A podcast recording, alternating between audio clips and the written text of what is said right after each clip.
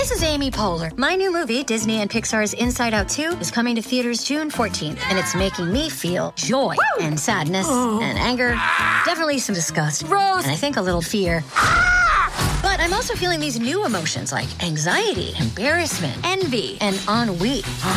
it's what you call the boredom. Okay, that one was weird. It's gonna be the feel everything movie of the summer. Disney and Pixar's Inside Out 2, rated PG. Parental guidance suggested. Only in theaters June 14. Get tickets now.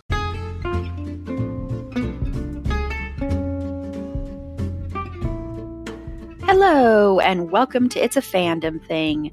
I'm your host, Erin Marlowe, and each week I'm joined by a panel of guests to discuss all things fandom and pop culture, primarily from a female perspective.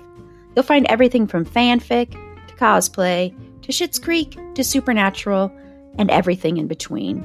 So put on your favorite piece of fandom merch, set aside that fanfic that you're writing about your OTP, and sit back and enjoy this week's episode.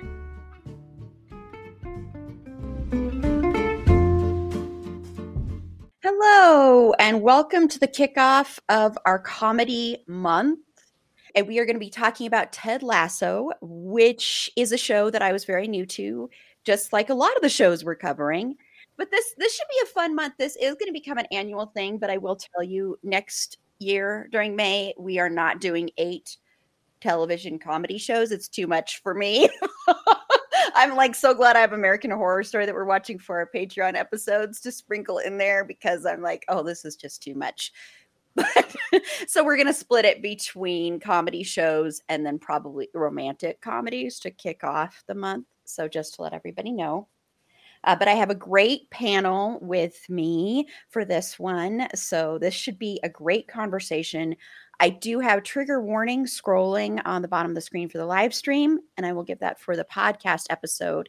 We are going to be talking about uh, mental health because this show does deal with that, especially with anxiety and panic attacks. But I did add depression in there as well.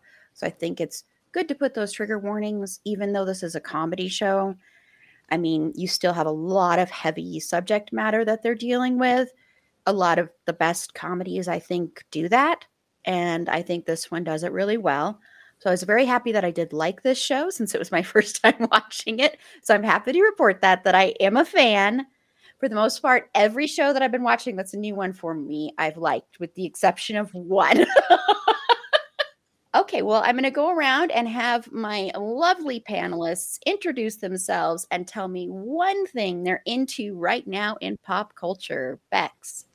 All right. Um, I'm going to talk about an audiobook that I'm listening to right now. It's called All That's Left in the World, and it's by Erik J. Brown.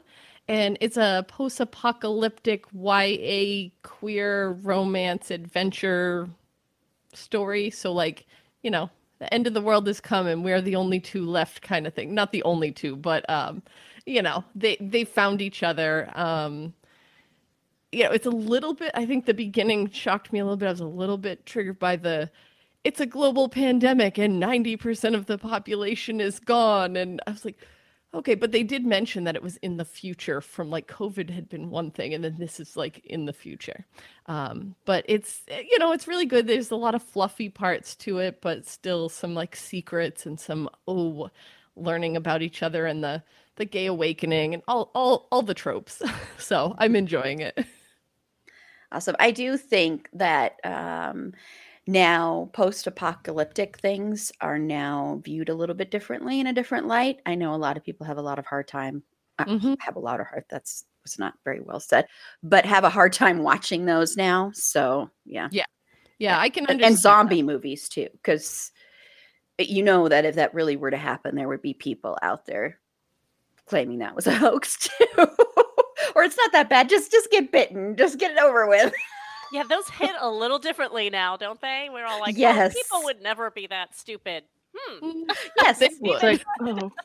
we had too much faith. We were like, no, it can't be. And then, oh god damn it, guys. yep, yep. So Judy, who hasn't been on for like a month and a half, I think was I the think last so, time. Yeah. yeah, yeah. So what are well, oh no, it was back in March for when Harry met Sally. So what are you into right now? Um, my current obsession is our flag means death. And for anybody that hasn't watched it yet, oh, it's so good. It's a comedy pirate show on HBO Max, and it's just, it's amazing. So imagine the main, the head writer of this thing looked at a real life pirate story of um, Stede Bonnet, who was actually this rich aristocrat who left his family, his children, his wife, his fields, everything, and just decided to go sail away and become a pirate. Met the real Blackbeard, and they sailed and pillaged together for a while.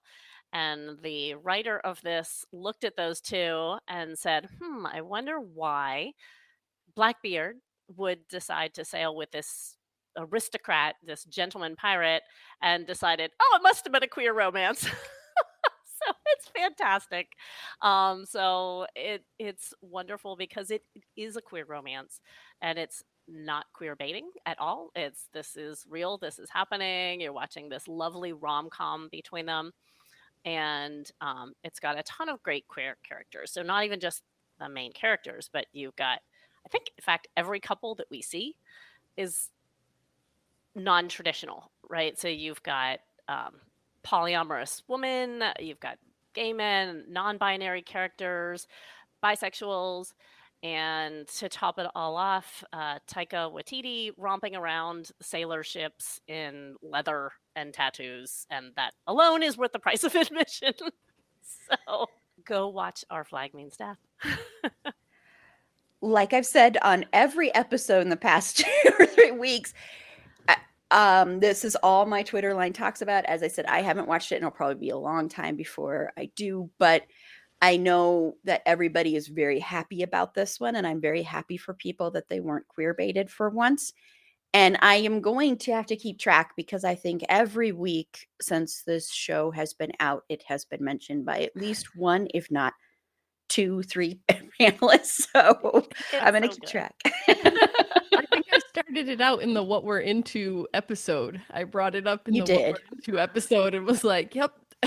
I wasn't even finished watching it at that point. And I was like, everybody go watch it. Just do it. So I'm so glad it ended up being as uh, like not queer baity as I would have it could have been. Yeah, or as those shows usually are, sadly. Uh, I loved that look on Susie's face. We won't name any names, right? so, Susie, what are you into? Oh, listen, it has been, I think, close to a week since I last saw this film, but it has not left my little brain sphere.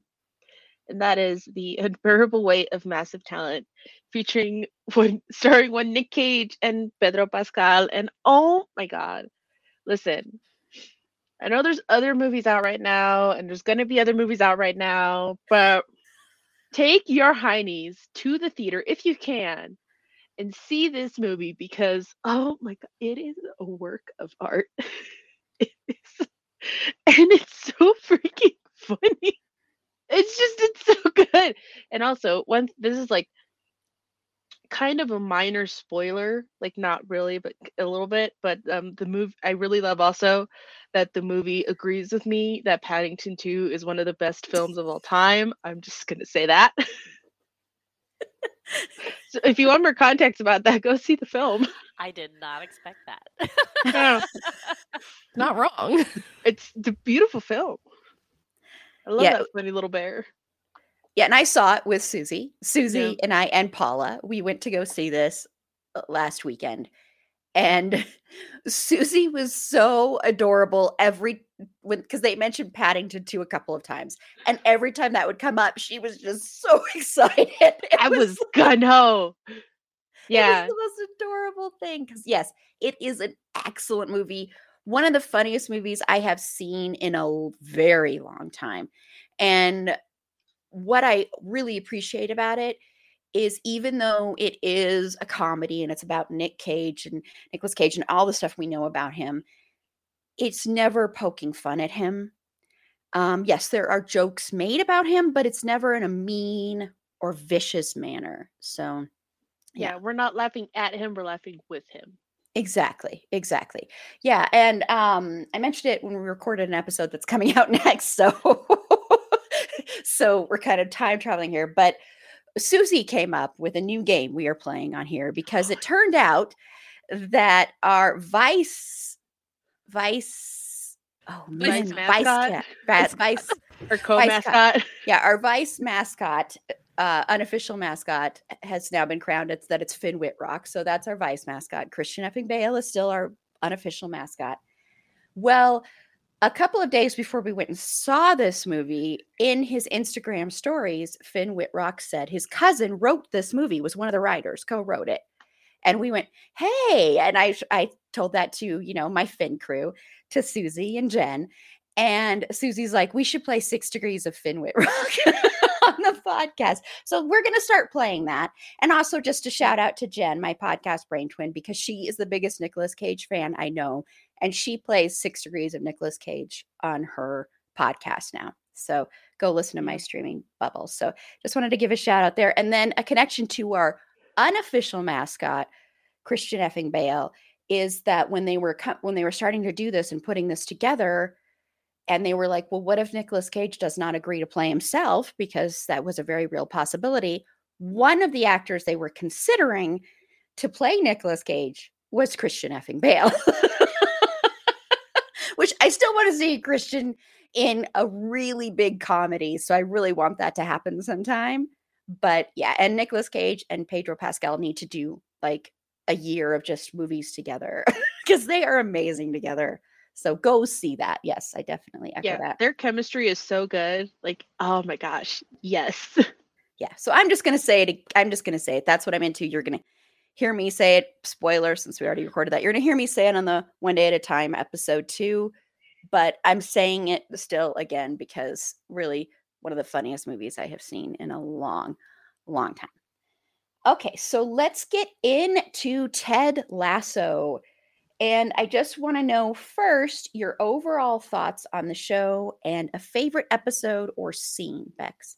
That was hard because I love this show so much. But um, you know, I've I've watched it I think four times.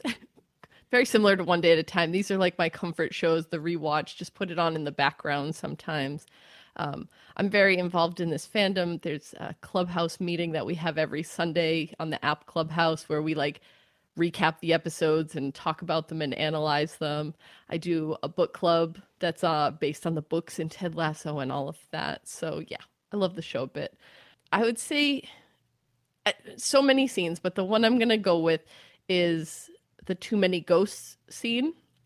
Uh, there's an episode when they're all in the pub.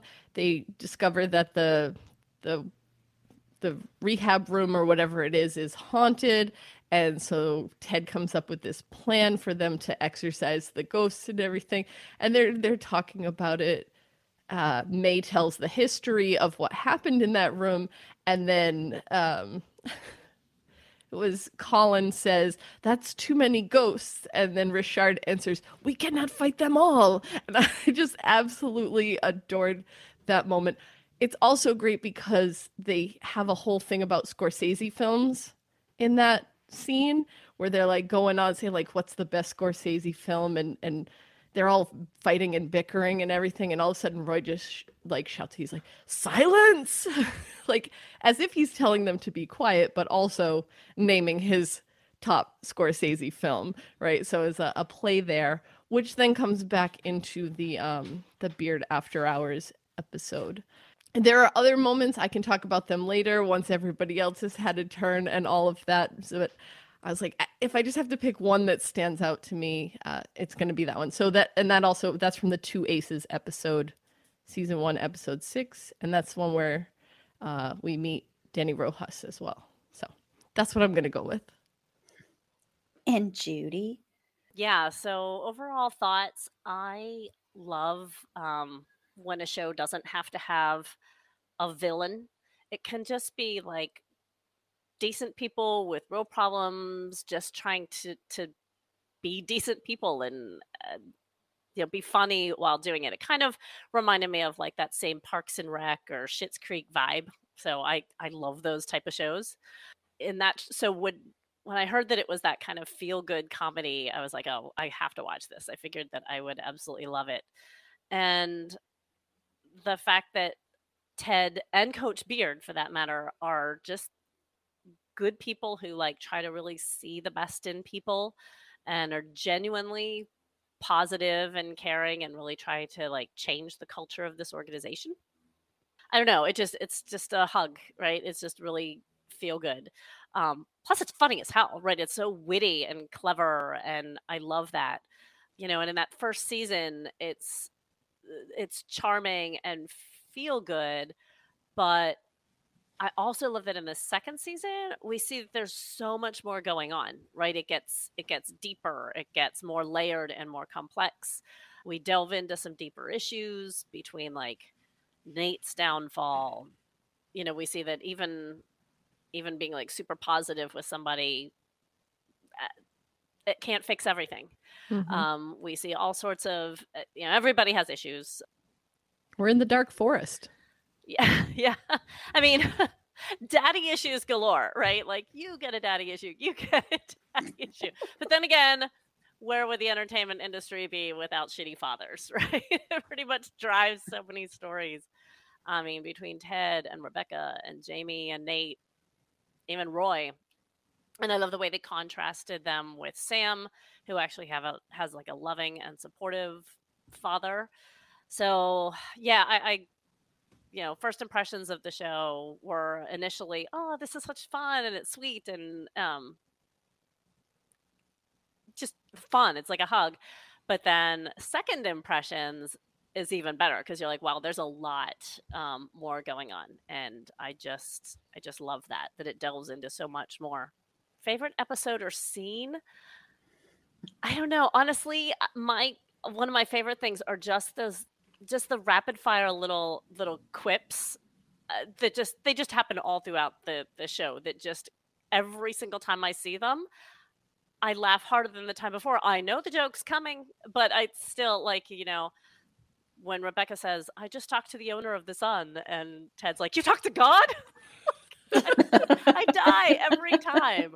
Um, or the Caesar you later, or, you know, just like I just love all those fun little little quips. Those mm-hmm. Those are th- I think my favorite. Yeah, that's it's hard to pick a favorite episode because they're all it's sprinkled throughout all of them, right? Yeah, exactly. exactly. yeah, I mean, I knew that would be the hardest question I was going to ask. I always know those that's the hardest one, but I like I like to make people squirm. No, not squirm. It's not the right word. When you people. say you can only talk about one favorite, you know. yeah, yeah, yeah. So Susie. Oh, I just I really love this show because like as as Bex and Judy have mentioned before, it it it is a comedy, but it's I feel like it does, and it, we'll get more into this later on, but I feel like it does a really good job of like discussing and tackling some some more like um complex topics and representing them in what I feel is a pretty uh respectful manner.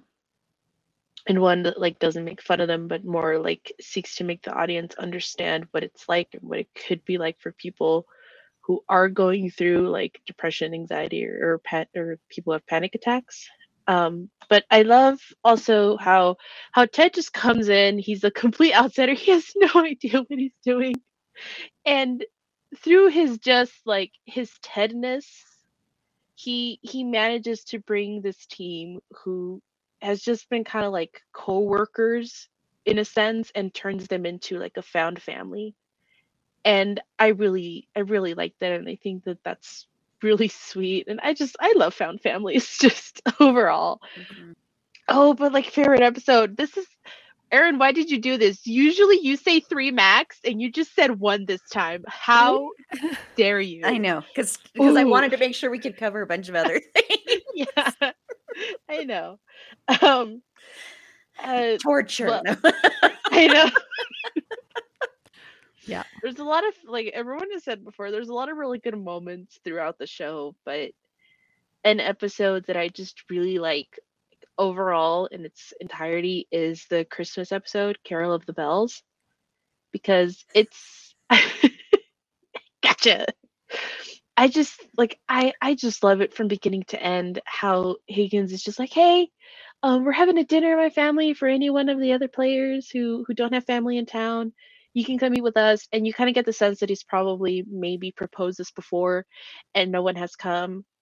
But thanks to like the change in in environment and the camaraderie that ted has brought in like almost all the team shows up and each one of them bring their own like christmas traditions and they're all playing with his kids and and eating food together and just having a really jolly time and rebecca supports ted during his first like post sort of divorce christmas to make sure he's not all sad because she knows what that's like and she doesn't want anyone to feel like as lonely or as upset as she did. So she's like, hey, we're just gonna go, we're gonna do fun Santa elfie things.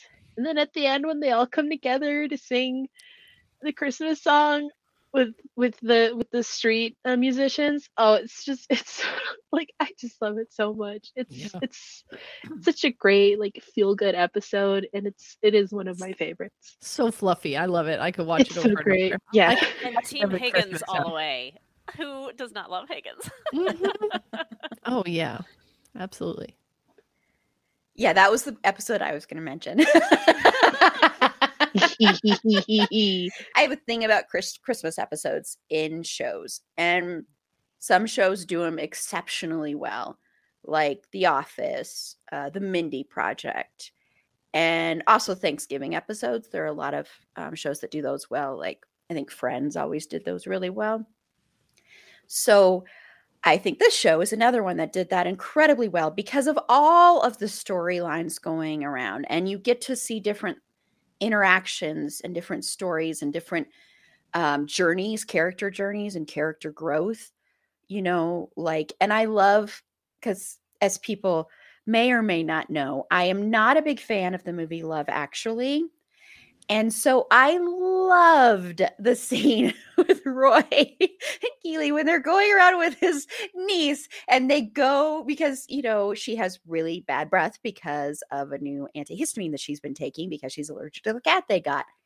And when she goes to the house of the boy that gave her, you know, like all like toothpaste and mouthwash and all this stuff because he said her breath stank, stink, oh, yeah, that it stinked. And so she goes there and she they've got she's got the cards like from Love Actually, and you know, basically in the end saying she forgives him. And there was one card saying, "But if you aren't nicer, this is this is my uncle." And he, you know, because Roy Roy's instinct always is to go to anger, you know, and he always has the growl and he's and you always hear him growling kind of thing.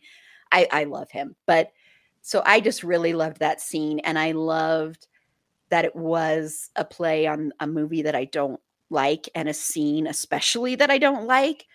And so I don't know, it made it a little bit more bearable, bearable to like. It's my least favorite Christmas movie of all time, and Yeah. but they did a nice spin with it in here. You're you're yeah, absolutely I loved it. I loved it. I do Uh, like yeah. the movie, but that part is creepy. That it was so particular creepy. storyline. The rest of them I like, but that one is. Mm-mm. Like no. Well, it's a typical romantic, Yeah. you know, but- trope, oof. sadly, but the stalking thing. About the Christmas episode is that that and Beard After Hours were episodes that were added in by Apple after the fact. So they had a Oh, ten, they know had a 10 episode contract for season 1. That's what they thought they were having for season 2 and then after they had written it Apple came back to them and said, "No, we want 12 episodes." And so they had to come up with these two episodes that didn't break from the storyline that they were trying to tell, but also, you know, they, they could stand alone. Um, and so we get the Christmas episode, which is like fluff galore, and then Beard After Hours, which is another one of my favorites, um, which is just so out there uh, and very Scorsese esque uh, as well. So, fun Yeah, fact a for you. a f- yeah. Also, another fun fact about the Beard After Hours, I think they like revealed in a behind the scenes that they actually filmed that all on an iPhone, Nice. like that whole episode. hmm. I'm here for that. Which is another way to plug Apple. yeah. Right? but no, that's that's yeah, because there, have been some movies that have come out that are all filmed completely on an iPhone. But yeah, Okay, well, let's get into the character of Ted Lasso. I just wanted to single him out because the show is named Ted Lasso, and I think it's important to talk about him. Played by Jason Sudeikis, and this was a character that was in like uh, it was like a Super Bowl commercial or something like that. That's where he first originated, some sports thing. Ad- advertisements for the Premier League soccer Okay. league being played on NBC in the US and so they asked him to create these sort of promo Yeah. things for for the soccer league. Yeah, and usually if you hear that, I remember when I heard it was being turned into a show, I'm like, those things always kind of make me go, uh, like, re- I don't remember if, any- if anyone remembers, but the caveman Geico commercials, and now that that ended up becoming a show. So when you hear that kind of stuff, you're kind of like, okay, but this one did work. But I just Well, want to know your op- that you know um jason being from snl and Yes. snl has tried several times to make their little bit characters into That's bigger true. things and uh, a lot of the times it's been a pretty big flop yes, yes, with the exception of some things, but yes, it has Yeah. been. Yes, yes, you're right. Yeah. So Bex, what are your overall thoughts on the character of Ted Lasso? Look, I wasn't necessarily planning on ever watching this show because I'm not really into soccer and I, you know, Jason Sudeikis is fine and everything but like the character he was playing and the actor that he is is just such like a midwestern white boy and I was like do we need that story again? but it was nice that it it did come out differently. Um, you know, I I like the way that he tries to use positivity, but how the show reveals that that hyper positivity is not always the solution and is oftentimes a big mask for your own trauma and pain, which we learn about Ted more so in season two, even though we get a little a little insight to it in season one. Um, I I think there's something really interesting about his mentality of never wanting to give up. You know, when he and his wife are finally coming to terms that they're going to to divorce, and he's like, I I I don't want to give up. And she has to tell him, like, you're not giving up, you're letting me go. And like that's different, you know, to be able to recognize that. So I, I really like the the kind of journey that he goes through with that. I, I think we'll I'll save talking about his mental health and stuff for a, a little bit later, but I do appreciate the way it's portrayed, the way he tries to put himself out to the world and what's kind of going on behind that and how that ties into his relationship with Dr. Sharon that we see uh, later on. And my other big thing about Ted before I finish my turn is I said I do a book club on on the books that appear in Ted Lasso and like what Fountainhead Fountainhead is your favorite book like I have questions I have a lot a lot of questions because there's you know uh, the book club and, and I we were all just guesting on uh, the Lasso Cast podcast and we went on a rant for like I don't know, probably 10 minutes about Ayn Rand and like what she stands for and, and how that ties in with Ted. And there is a moment where he says, you know, ooh, bit of a curveball, huh? Like you wouldn't expect him to like that. So I'm I want to know why. Why Fountainhead Ted Lasso? Yeah. Judy. Um, well, Bex talked about a lot of the sa- same things that I just love about Ted. He's just one of those people that just tries so hard um, with everyone he meets, from you know his boss, who you know a lot of people they save all their good for you know dealing with the people of power, but everybody from the from the guys on the street that call him a wanker all the time. so he just treats them all with such respect and positivity, and I just I love I love that about him. And yeah, we definitely get some glimpses into there's more that, right? That there's there's such a thing as that toxic positivity, um, if you will. And it's really just a way to keep himself from having to be vulnerable with people. And um, uh, you know, Bex, I know you touched on his divorce. I just wanted to add to that. I absolutely loved the way that they handled that to show that two people can care about each other and love each other and respect each other, but understand that they're not necessarily what's best for each other in a romantic relationship and to to be able to let her let each other go without cruelty and fights and and everything else. It was just it was just lovely to see that. It was it was painful but i'm so glad that that tv is showing us the less dramatic side of the way that relationships can break down and then when we learn about what's going on with him internally because obviously we know something from the very beginning right? He's been having these anxiety issues from nearly from the start. But when we learn it's about his father that he looked up to so much um, who committed suicide and then you know when you realize that it's the reason that he just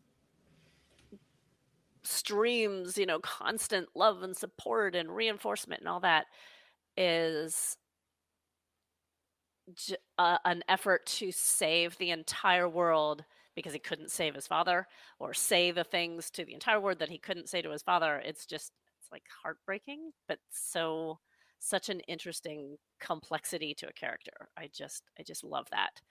So yeah i i love ted lasso i love the character of him and it's so interesting to see this this development in him but also really sad because that is a weight that no one can bear, that no one can carry. Um, and to watch him try to carry the weight of the mental health of literally everybody he comes into contact with, it's just too much. Mm-hmm. Yeah. And Susie. like like um Judy mentioned before we get his we get to see his divorce and how kind of well that's handled of like and how there's also this somewhat like commentary that like sometimes marriages don't work out. Sometimes people just fall out of love with each other and it's okay to let go and like oftentimes media shows us that divorces are this like messy horrible thing and we do kind of see that and we kind of get like an idea that that's probably what happened with Rebecca's divorce before the, sh- the start of the show. Um, but with Ted, we get to see kind of like the more somewhat like am- amic- amicable, amicable. Yes. Is that, is that okay? Yeah. Is that English? You get to see some of the, the more understanding side. And what I also like is that afterwards, when she's like, "Oh, I'm sorry, I had a late night," and he even tries to be supportive of her finding new partners and being like, "Oh, was it a guy?" And then like, "Oh, I'm sorry, I crossed the line. I just hope you have a good night.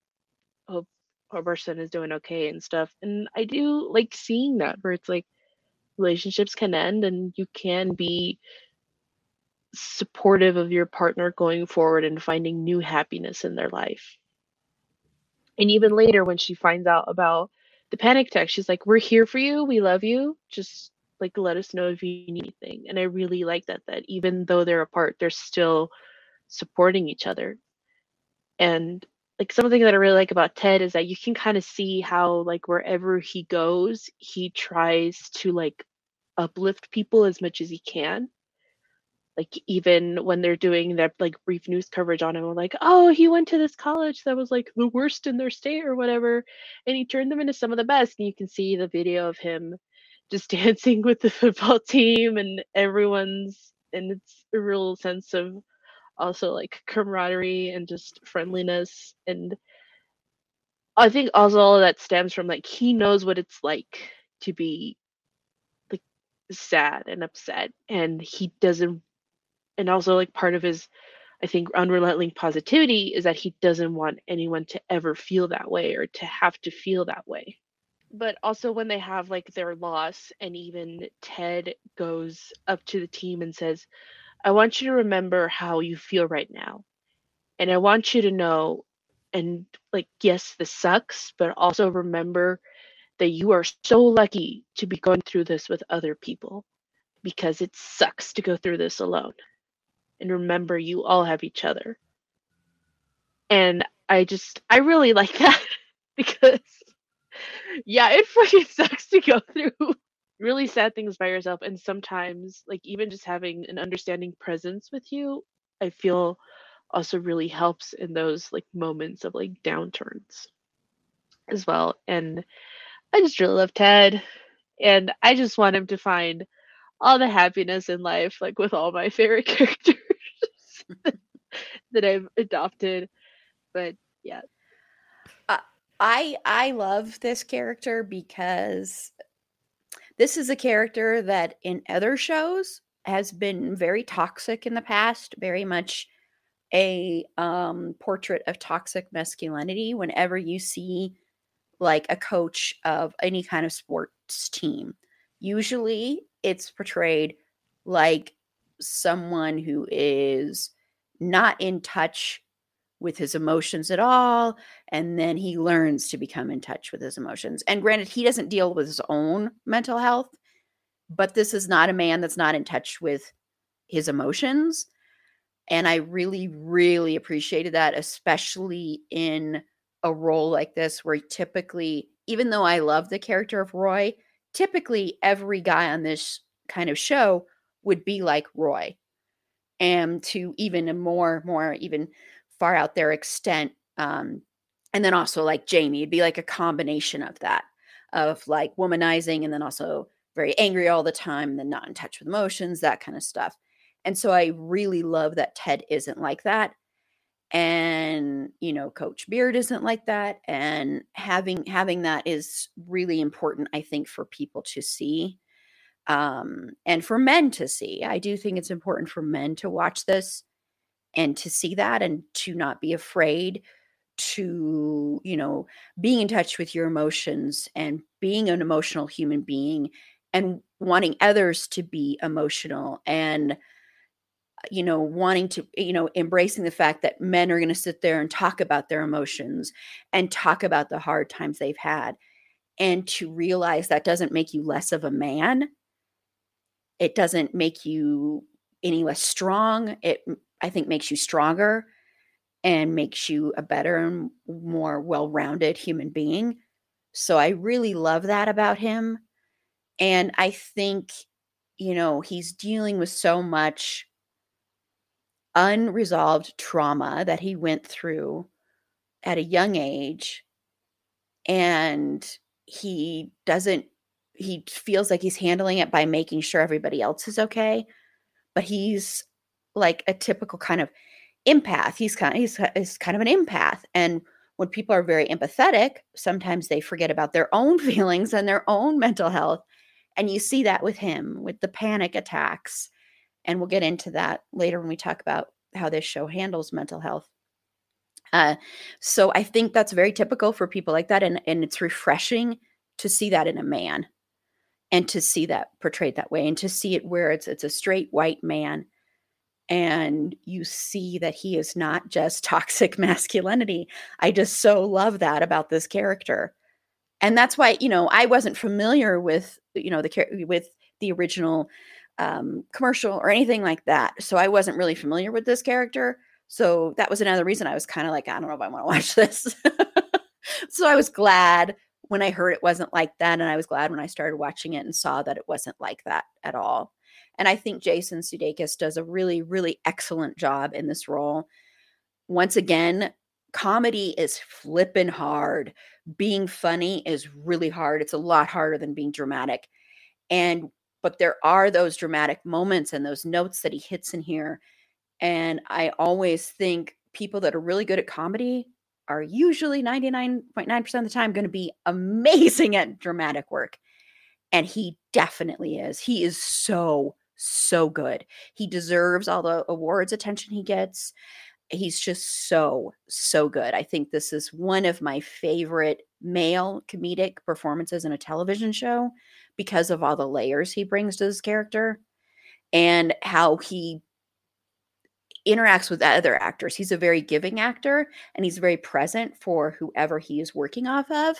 And he has chemistry with everybody, every single other actor he has chemistry with. And that's a remarkable thing, too. So I just, I think overall, he's just a, a great character and it's a great, great performance that I mean, the show's still going on, of course, but that I think will be remembered forever kind of thing. It's one of those that will go down in history like that. So, I wonder if part of that comes from having been um, growing up in in the comedy world, very much a part of ensembles from yeah. Saturday Night Live, where you you know you are definitely only hmm one of many, and you've got to bounce off of all those people and the guest each week with, who may or may not have any talent, or even Second City. Like he's been in, Susie. She's not wrong though. like She's yeah. not wrong. Just casually dropped that too. It's so great. To read. Oh my god. Spill the tea, sis. but uh, yeah, I think I think maybe some of that uh, being such a giving a part of an ensemble probably comes from from that from not needing to be the center of attention in shows like SNL and and Second City. Yeah, I think that's that's a very, very, very good point. Yeah, and I think you'll find I think a lot of actors that come from that are like that. You'll find in a lot of other things. It's the same with like theater because to me, when you're doing that, a show like that, that's theater. That's you're ba- basically doing theater. Even though it's on show, they're doing it in front of an audience. Yeah. They're live. Anything can happen. So I so I think you know when you're when you work in theater when you do theater as an actor, um, the theater community is a little bit different as far as like you know you you it's so much an actors medium really uh, you know whereas this kind of stuff is usually directors medium. So when you have that you have that camaraderie you have to be together because you're live and you don't get a, another take. So that probably has a lot to do with it yeah. Yeah he's i think he's really good so. So i'm giving you more than one here so maybe it won't be as hard but bex what are three of your other favorite characters on the show So ironically, this would have been easier for me to just pick one than the episodes. But I and then it Then you like, can just- only three? But yeah, so my number one, hands down, no questions asked. Live or die. Check out the jersey. I've got my Obisanya jersey on. Sam is just he is hands down my favorite character. He's just so pure. He's pretty. He's very genuine and kind and like for real like that that the section where he had the whole uh, thing with um Edwin Akufo in season 2 where he's being recruited to play for this team in Africa that the guy doesn't even own yet but he's going to own and and that he like buys out a restaurant and he like rents out the whole museum and puts in actors and it's like he keeps trying to say I'm not like other billionaires but like acts exactly like other billionaires and and the fact that Sam doesn't get swept away in that um it just he's just so pure. His his eagerness in the beginning his homesickness in that first uh first couple episodes there that he's dealing with but then when Jamie comes back in in season 2 and he's just like no things have changed. Like you can't push me around. So he's not a pushover. He's he's kind and sweet and genuine but he doesn't he won't take any sort of like abuses right? He he he finds his own strength. Um just real quick i picked the other two it was so hard to pick two more but i was like i'm gonna go with Mae because i just love that she brings in that outsider perspective in the in the pub and the pub guys with her the way she deals with them and so on. Love the pub guys. Um and phoebe phoebe is just she's the perfect foil to roy like you need to have her there just so we can see that he is more than that gruff, growly bear man, whatever, with nice brows. But uh, you know, I had to bring that up some point. He's on that list. Um, you know, she just her presence there really helps us see more dimensions to Roy than I think we would in in any other situation. So those are the three that I went with, but it was really hard to just like one or all. Like it, was hard. There's only one character I don't like, and that's Rupert. So, Judy, was this really hard for you too? Then, Um, I, I mean, I totally agree. Like, there's just so many wonderful characters that have so many fun nuances and layers, and it's really hard to hate any of them. I mean, even Rupert, yes, of course, it's great to hate him, but like you see, oh my gosh, does he actually love this new girlfriend? Like, it's so yeah, it's it's kind of hard to hate any of the characters because they're all so great. And um, Bex, those were great picks. You know, those were ones that didn't even come to my head because they're all those are pretty minor characters, but yeah, great, great picks. I went a little bit the opposite route, and of course, Roy frickin' Kent. I mean, I love Roy so much. he's such a fantastic character. Every time he's on screen, I'm smiling. Um, and, and I think the reason why is because no matter what you think he's going to do, he's going to surprise you, right? He's this super masculine, angry, competitive athlete, and he ends up surprising us at every turn by being soft and thoughtful and forgiving and um you know examples of that is like when when you think he's going to go beat the crap out of Nate for for kissing his girlfriend he chooses you know what? He made a mistake. I'm going to forgive the guy. Or when Keeley's like I just need some space he chooses instead to be instead of getting angry and be like what do you mean you don't want me around all the time? like you know many egotistical athletes would do he chooses instead to give her this beautiful alone time and just pamper her oh he's just he's just so awesome i just love that.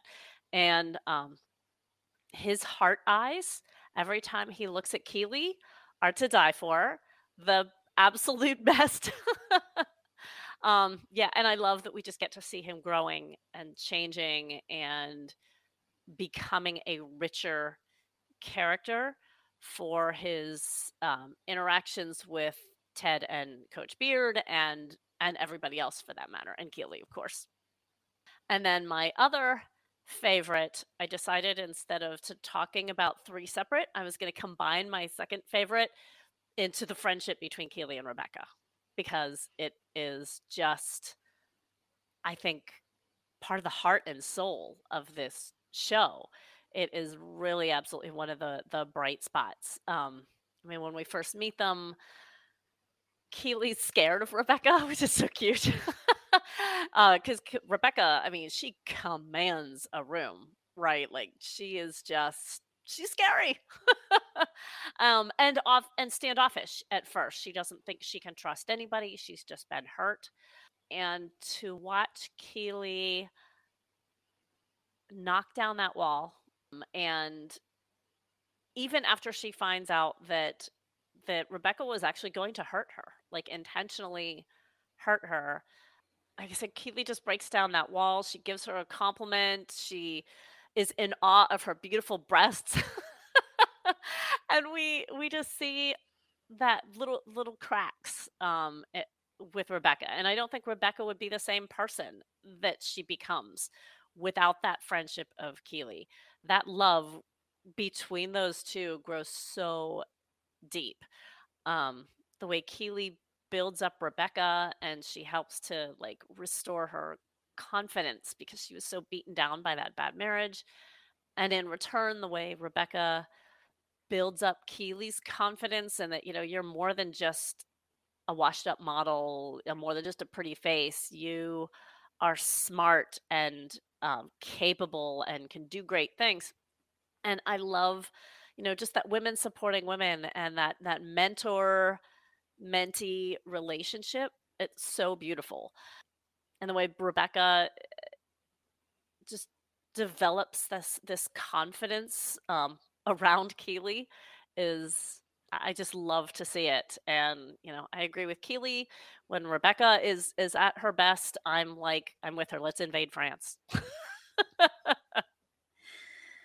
and I also appreciate that they that yes, they talk about men and they talk about relationships with men, but their soul friendship is not based around men. And that is so crucial. And you don't see that a lot with women.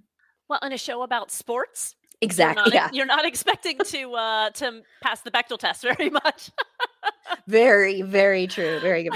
point yes, yes. Which I was one of the reasons Pretty hesitant. much the only women. I mean, there's a couple little side characters, but yeah. Yeah. Yeah. Agree. Agree. Yeah.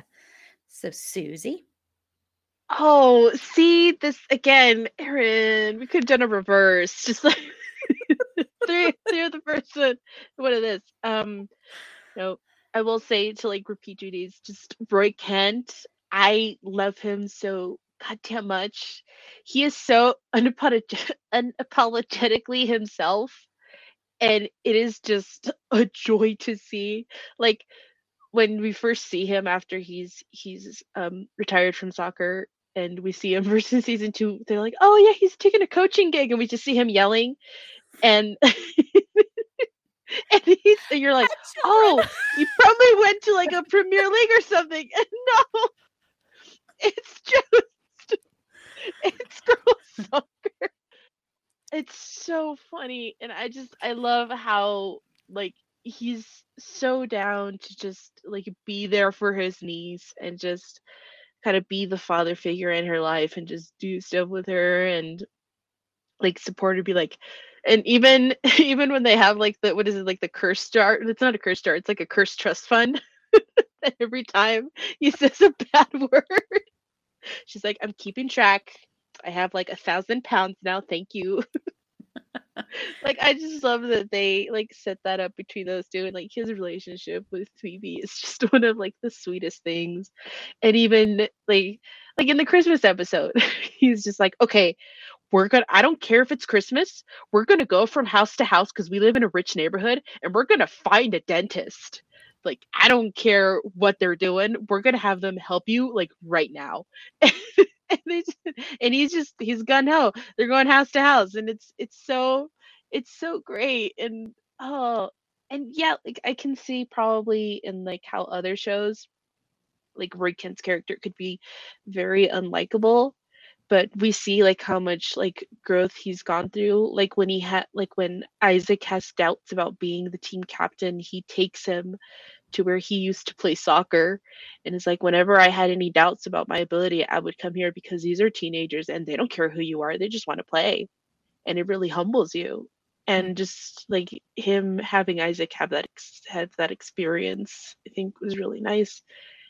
And just like and also i love this to see the progression that he has of his relationships with other characters most notably jamie because the first season they don't like each other like at all. And he is always so down to just beat the crap out of this guy. But in the second season, when Jamie has that moment with his dad and like he just punches the daylight out of him and is like, I don't want you in my life. You're, you're really shitty. And when you see Roy walk towards Jamie, you can see Jamie kind of like tense up, like, oh God, he's gonna hit me, he's gonna do something. And Roy just hugs him, and you can see like just the tension just leave both their bodies and they're just there for each other because as much as they like give each other shit there is some kind of like respect there and me cry. It's it's it's beautiful and i just i freaking love roy. Like he's like listen today's mug was chosen in spirit of roy because uh, to those who are not watching the live stream it is like a bright yellow mug that says i'm a ray of fucking sunshine and i can absolutely see either like phoebe or keeley getting this for roy. And him just having his coffee. But yeah like he he's not he like he's he you also get the sense that he's had like really bad relationships in the past and to see his relationship with Keeley be so like uplifting and positive like it's like even from the beginnings when he's like oh i'm so mad that she kissed jamie and even when he goes to talk to ted and the rest of the guys they're like so you're mad that she kissed someone before you guys weren't even dating and they kind of help him see how kind of a little bit like messed up that train of thought is and he's like you know what? You guys are right. I was wrong i'm gonna go apologize and do things right.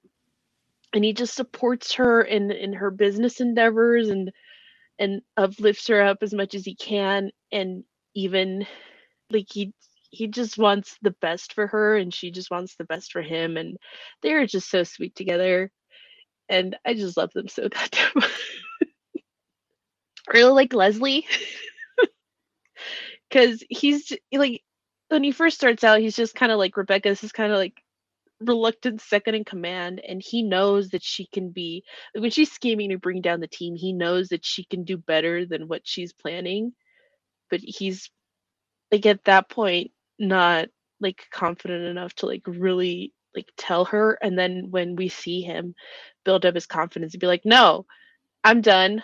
I quit. I'm gonna go home do my own thing and then they have that moment in his house when they're talking about things and they work it out i think it's really nice to see like his progression to like how much more of a of a part of the team that he becomes rather than just like the financial guy who does does I think the team's taxes or something like is kind of his main role. Manager or something. Manager know. like co-manager The head of the His head roaming local office is the best gag, though. Yeah. yeah yeah um but in well also another character that i've really kind of liked and that i've really enjoyed mo- learning more about was like isaac who became the new team captain after roy left and we do like like i said before we see him go through that like doubt of like oh i'm not doing good enough i'm not i'm not being the best and then he has that moment with roy where he is where he's like okay i can I can do this. I can do this. And I just love that scene with Sam when they're like, Isaac gives us like one haircut a year per season. And this is like a special thing. And the fact that Jan Maas doesn't understand this, he's like, Are we just gonna stand around and just Jan watch him give give this guy a haircut? Jamie's response, Shut the fuck up, Jan Maas. like it's it's it's so good, but just Isaac just being uh, like 100% there for his team and wanting to be the best team captain is something that I've really enjoyed like seeing as we learn more about him. I really like it. Yeah, I mean, Roy is my absolute number one favorite character on the whole show. Um, I, I- you know, and I did mention when we were talking about toxic masculinity that usually a character like this would be the way you would see um, a coach of a, of a team, and of course he does coach kids. Uh, and I, I love that he's yelling at the kids. I know only because you know that that would probably be me trying to coach kids because I'm not a big a big kid person. Um, but I I I think he's more than just that, and you see it pretty early on. He's a very sensitive, caring human being. And he's got a lot of insecurities. He's got a lot of insecurities in the fact that, you know, he's getting older and he sees all these young men coming up and taking his place kind of and pushing him out and he's not the hot shot he was before and you really see that especially with jamie I'm, I, I will say i'm not the biggest jamie fan uh not really a big fan of that character but i do think their relationship is interesting to see and how uh eventually you know he comes to have some respect and admiration for jamie and wants to see jamie do better and I love that he doesn't always play into what you think is going to happen with him, like has already been mentioned. And you know, with with Jamie, there was also the fact that Jamie tells Keeley that he loves her, and you don't see Roy react the way you think he will. And I think it's because he's grown uh, once that happens. But I think there's a part of you that kind of expects that he might go and like you know, beat the crap out of Jamie or treat Jamie like crap from then on out. And he doesn't. And I think that's pretty great to see. So I just really, I love him. I love watching him. His face is so expressive, even when he's not saying anything. He has one of the most expressive faces in the whole show. And I just, I, I love watching him with Keeley as well. I love watching him as an uncle uh, I love watching him with Ted and just everybody. He's another one on there that I think it has great chemistry with pretty much everybody as well. And it's different kind of chemistry, but great chemistry. So yes, I love him. I love Rebecca, and I, I appreciate when this show first started in the first season, she is very much set up to be a villain. She really is set up to be someone who's going to try and who's using Ted and wants to see Ted's downfall, wants to see the team downfall. You know, she's plotting against him. She does not want to like Ted. The fact that Ted is always bringing her biscuits and she loves every single biscuit he brings and it infuriates her to no end is the best. the part that I really like too is that even when he brings her like sucky biscuits, she still eats them. Like when Yes. he changes the sugar for salt, and she's like, he's like, "Oh, I'm so sorry, I'm gonna throw this out." She's like, "Hold on, it's, it's kind of good. It's come back around again." yeah yeah and sh- but she's so frustrated by it at the same time but i love watching like in the christmas episode when her and ted have a moment of hanging out and i i really appreciate that. I really was worried they were going to try and get those two characters together and i and they kind of allude to that we'll get into ships in a moment. And i would not want them together i want them to be friends. I want to see a healthy friendship between them i don't want them to eventually be like in game personally.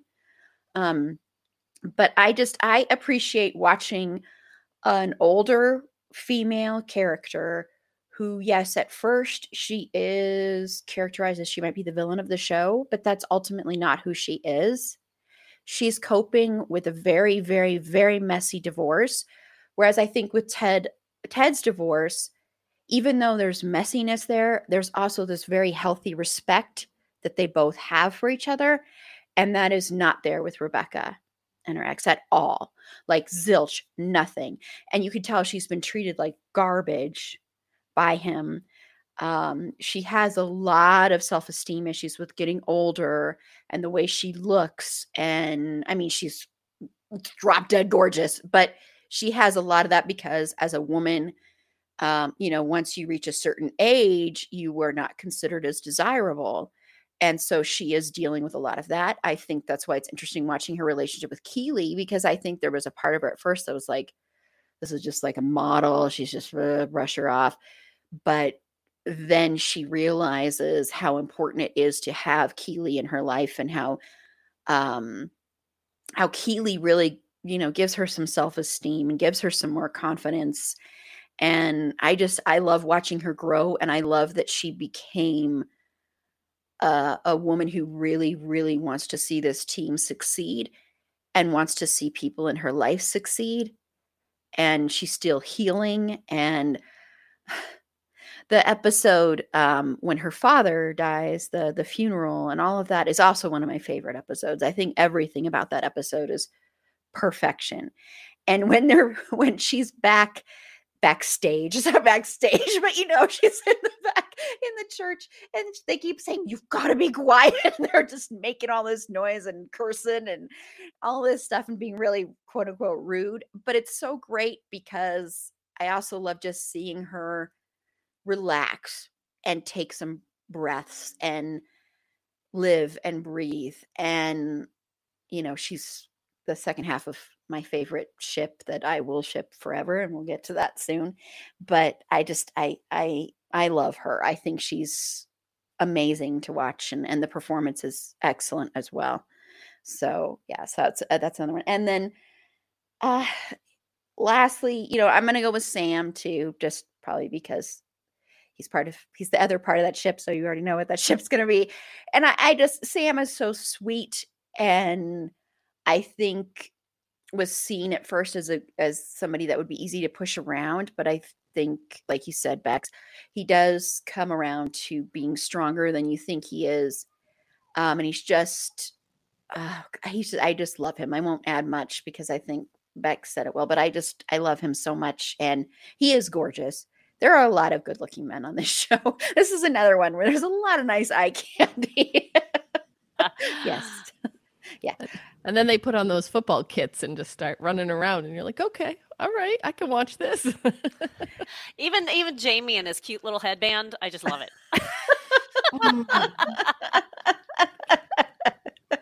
Yeah. Another day is here, and you're ready for it. What to wear? Check. Breakfast, lunch, and dinner? Check.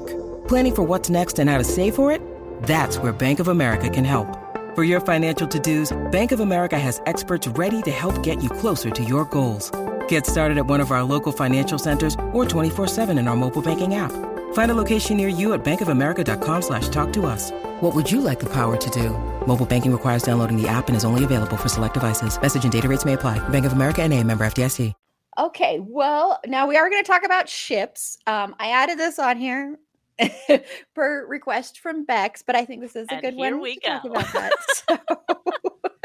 So, so Bex, what is your favorite ship on this show? And Well- if you don't know what shipping is, I mean, because I've had people ask me this before. I'm assuming if you listen to this, you do know. But if you don't know, it's basically shipping two people together. There's couples and stuff like that. So, what's your There- favorite? There's so many great ones on here. Um, I am gonna have to steal yours. Just, I mean, we can double up. uh, That's Oh yeah, uh, you can Um, definitely mention. But I will just quickly mention Higgins and his wife are just chef's kiss. Um, but I, I call them Welty Sanya, uh, Sam and Rebecca uh, from Welton and Obisanya.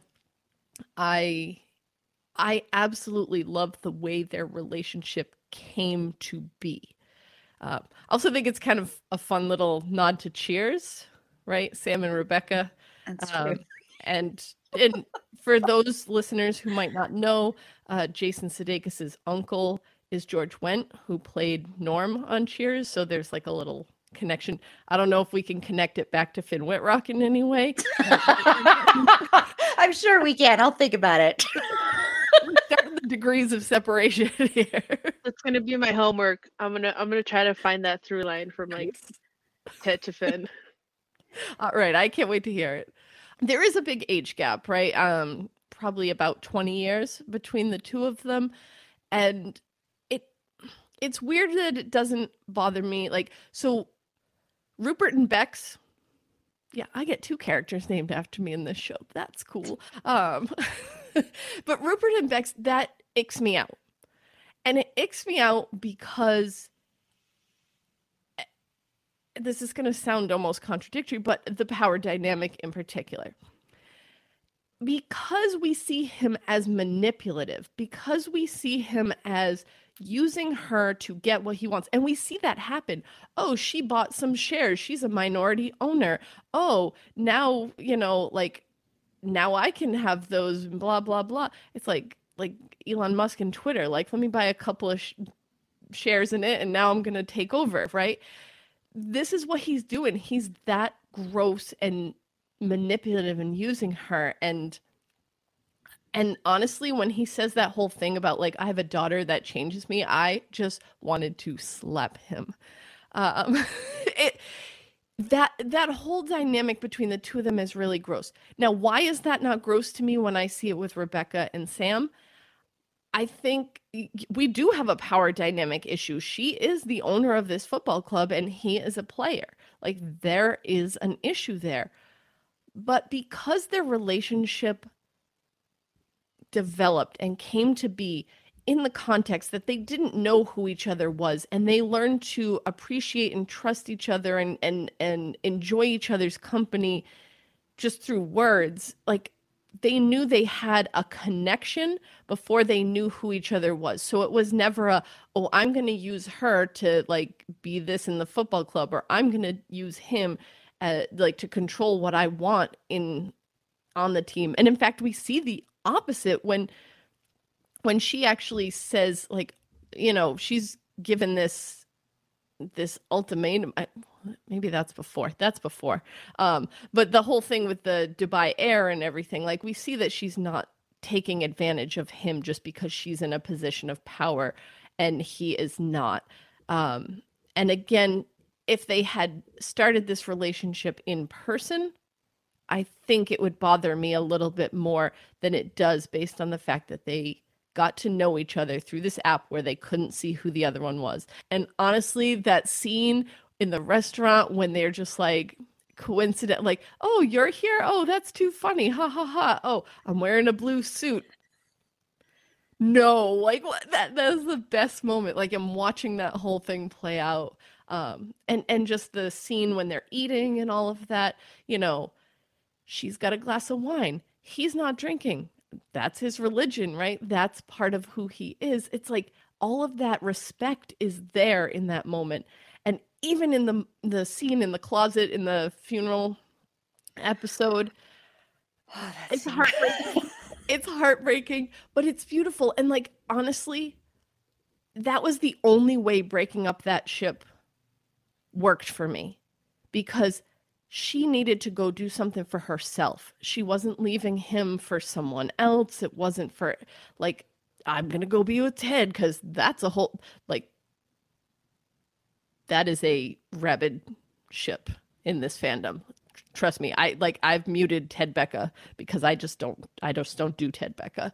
Uh, but it, it just it worked for me. It was so beautiful and he's like, "You know, I'm just going to keep getting better."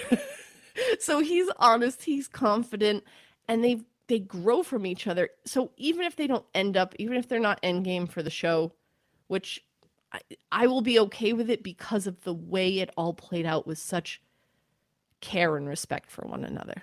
So yeah, I could go on for hours. I probably already did, but let someone else have their turn.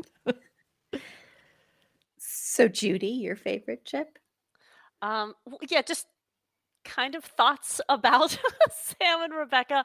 I'm actually not a huge fan of it. I don't hate it, um, but the the power dynamic is a little bit of a eh for me and um honestly the age difference to me is an is another thing you do so much living and so much changing and so much growing between your early 20s and even just your late 20s you're not even the same person at he's probably what 22 23 eh, you're not even the same person at 23 as you are at 30 and then to to get in a permanent relationship with somebody who's probably pushing 50 i don't know i it just there's so much that will change and grow and and uh, so much living that she's done that he won't be able to relate to and and vice versa.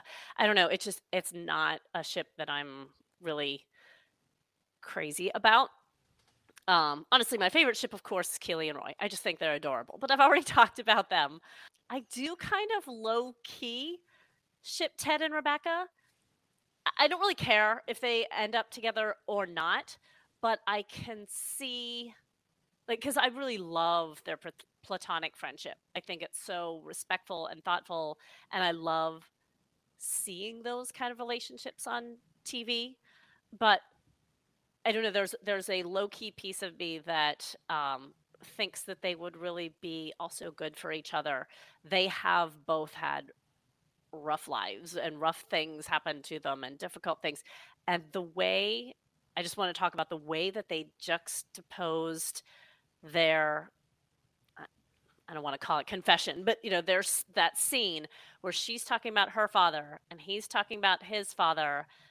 The way that was written and edited and and played was just gorgeous and um I would not be surprised at all if it was also hinting at things to come. yeah. Um yeah, like I said, I, I I'm not like ship them all the way, but I kind of low key think that they would be kind of beautiful for each other. So I think if they take the writing there, I will accept that. Like I'm not anti that. I think I'm anti the the fandom part of it, but I, I haven't really I, been a part of the fandom. I don't know. Yeah, yeah I don't know. But like, not, I'm but... okay with that ship if they take it there. If the writing leads us there and it makes sense, I I will be okay with that. So Susie, do you have a different ship? Oh, this is kind of like a rebel ship. Um, it's more of like a like a like a it's, it's cheating like a little bit. Um, I just like the overall friendship between the team players. I love how much like they're all there for each other, but they're also so ready to give each other shit, like, to just mess with each other, and like the the the friendships that they formed and the camaraderie. I think it's just it's it's really sweet to see that, and also how they're just there for each other. I think my overall favorite scene is when everyone just like in the final episode of season two, they just rally together and are like, if if we win, we win. If we don't, we don't. And it is what it is. And when they all get together and touch the believe sign, that is like one of like my most like favorite moments that I think I've seen in a show ever because just like like just Isaac just like not wanting to go for the hand the the middle like hand pinwheel thing the the hokey pokey hand thing? I don't know what that's called. But instead of just like walking past ted and just going up and touching the the sign and then everyone else getting around him and going up and touching the sign and i really like how jamie like tries to repair his relationship with everyone on the team and he puts the work in and is like hey guys i acknowledge and i know that i was really shitty before but i'm trying to make change because i want to be a better person. I don't want to be the guy that i was. Because it is a very like lonely life when you don't have any support systems in place. He's like i can see that if i put the work in if I show you guys that I am actively working towards bettering myself, that I can have a good support system. And I just, I really like that about him. And just, just the, like the, just like I said before, just the, the support that the team has overall, and how you can see that even though they all come from different places, they're all really ready to support each other. And I just really love that. That's that's my ship. I love that. I love that you did that, that Susie. That's awesome. Thank you. Yes, yes, because we don't talk enough about friendships and especially male friendships like healthy male friendships. So yes that's that's awesome. Thank you. Thank you. Well sam and rebecca are mine and i totally acknowledge and agree a lot of what you said. Judy is very accurate. It is true. There is that power dynamic. There is the age difference. The reason personally the age difference doesn't bother me as much is because i am so flippin' sick and tired of seeing older men with younger women. And I get so sick and tired of that that I was like, this is so refreshing. so I get it I and I understand that. It. it is kind of cool to see. And and Yeah. good for Rebecca. I know. I'm like, yeah, yeah. And he like really desires her. And to see that from a younger man when you're an older woman, that's very nice to see. That's very nice to get. So I do appreciate that because I hate that, you know, you'll have Harrison Ford in movies and he'll be paired up with like a 30 year old actress. And it's just so annoying and tired. And I hate that trope and I want it to end. So while I will ship Sam and Rebecca until the show ends, I do acknowledge that there is that power dynamic. There's also the fact that they probably would not be a couple that will last, honestly, even though I love them and I will ship them forever. They're not a couple that's going to be like get married and live happily ever after, I don't think. Uh, but I just, like I said, I just enjoy seeing that so much. I think they have amazing chemistry. And I just keep thinking, God, you're you go, you go, Rebecca. you have fun because uh, that looks like they're having a lot of fun. um, but I love the scene at in the closet at the funeral, and I wrote down the quotes, and that's all in talking about them. I love this whole in, exchange between them. It starts with Rebecca, and Rebecca saying, "There's one thing I just can't get past." He says, "What?" She says, "You're wonderful." He's like, "What is that? A bad thing?" And she's basically like, "Yes, because." Or why is that a bad thing? And she's like, "Because you could really hurt me." And him saying, "But you can hurt me too." And her saying, Doesn't that scare you? He's like, No. Does it scare you? She's like, Yes. And I think I need to figure out why.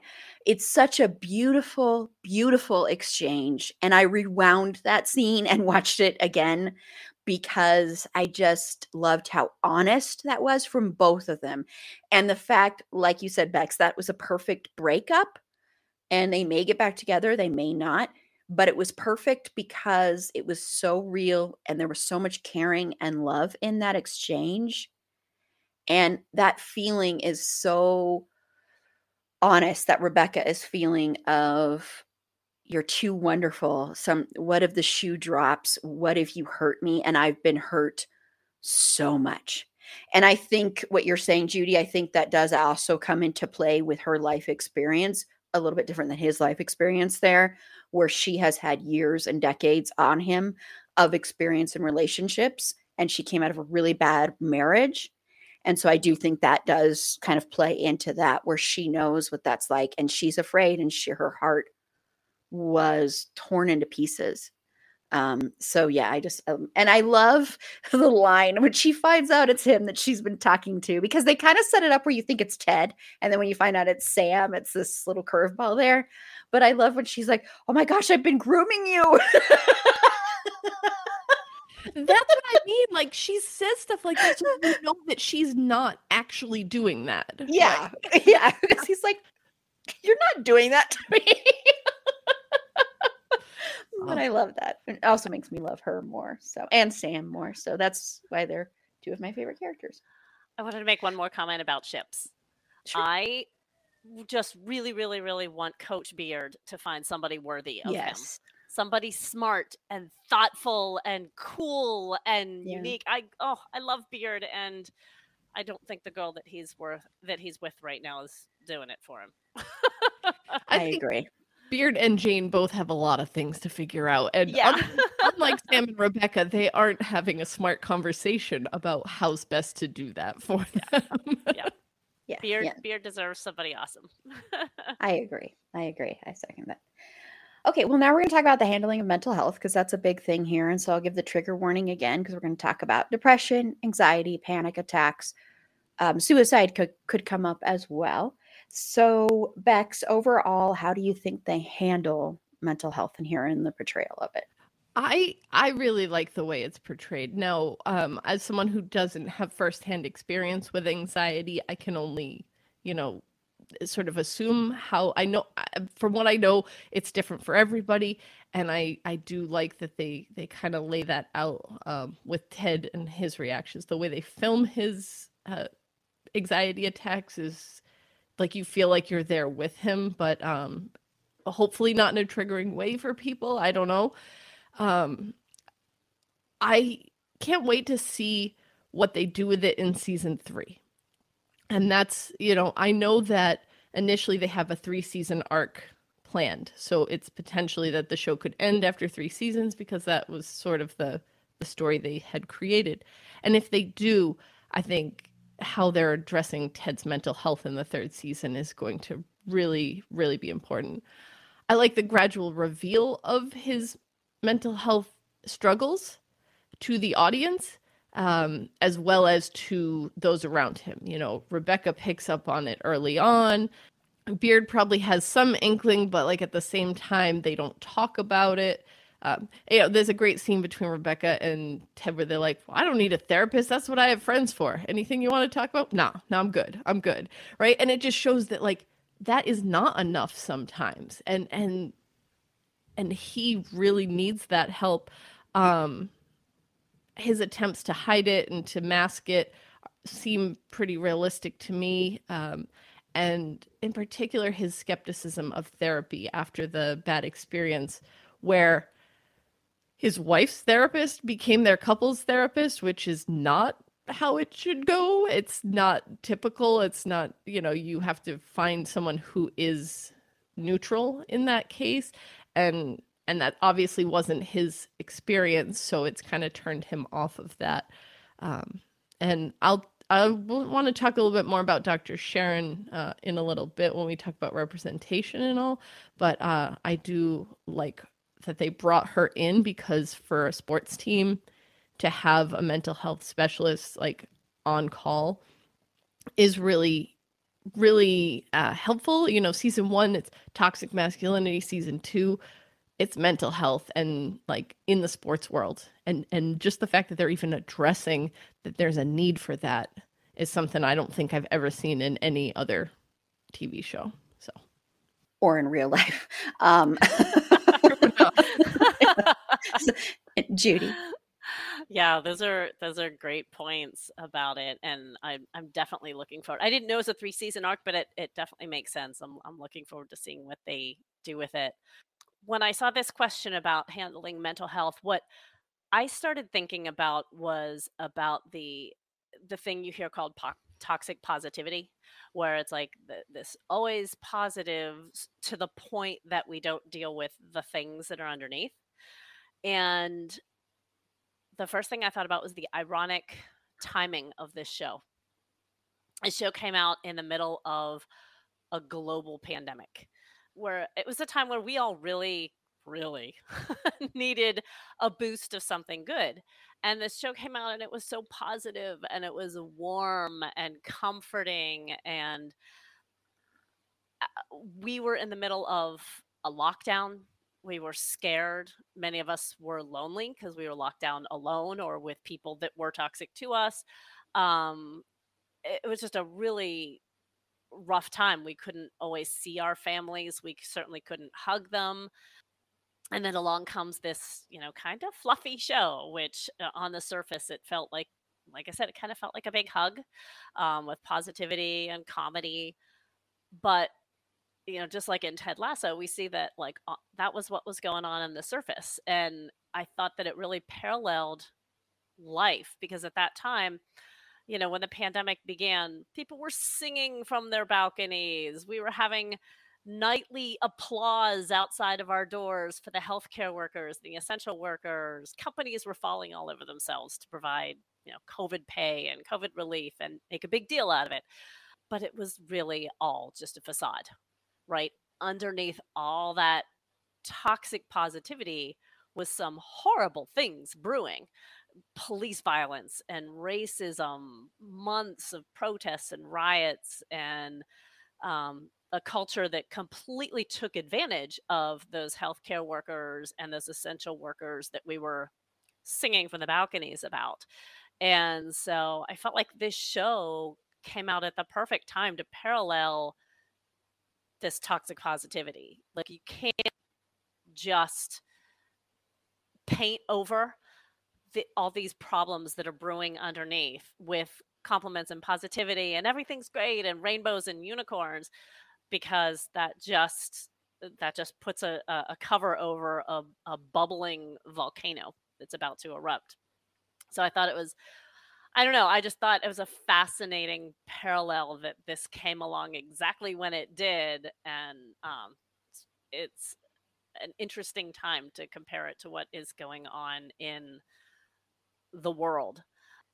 And in in season 2 we see that all that positivity that we saw from season 1 that was like yes, love can save the day and the team will do better and everybody, you know, all that all this is great.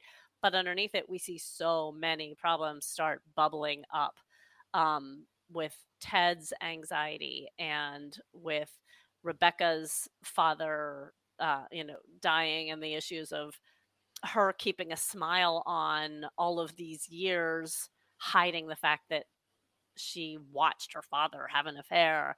Um, everybody's daddy issues that I already brushed on, but just so much stuff going on underneath that had to be dealt with, or kind of bad things are going to happen. Like, look where we are with Nate. Um, you know, Nate was treated well. He was promoted. He was embraced and acknowledged and and gained all this notoriety and respect and everything and that still wasn't enough to deal with his daddy issues um, and and self-esteem issues. So yeah i think it's it's fascinating the way this show shows that you know love can't always save the day. Like sometimes you need therapy Susie, your thoughts? So I think the show handles mental health really well and the representation of it really well. Um, so just like a little bit about me, I've I've dealt and I've been dealing with uh, depression, anxiety, and I have panic attacks. And something that my mother always tells me is that she's unfortunately for her, she's always been around to see me go through this. And one thing that she's always told me is like, I don't know what it is you're going through and I don't know how to help.